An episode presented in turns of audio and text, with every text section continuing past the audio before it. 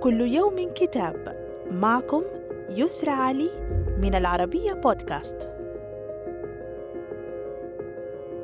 نتناول اليوم كتاب وجوه مصر الحديثة للروائي الصحفي الفرنسي المصري روبير سوليه ومن ترجمة أدونيس سالم. يقدم فيه الكاتب رؤية ولا يسرد أحداثا ويعيد الحياة إلى 200 سنة من التاريخ العربي الحديث بدءا من نابليون بونابرت إلى الرئيس عبد الفتاح السيسي. يكتب سوليه تاريخ مصر بتسلسل زمني من خلال حياة عشرين شخصا كان لكل منهم دور يكمل حياة الآخر. والطريف أنه لم يميز بين سياسي وأديب ومطربة وقائد عسكري. فكل لعب الدور الذي أثر في رأيه في صناعة الأحداث.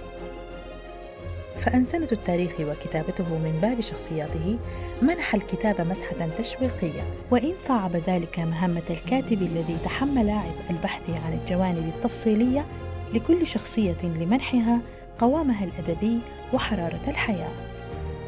صدر الكتاب بنسخته العربية عن دار نوفل هاشيت في بيروت. وإلى اللقاء مع كتاب جديد.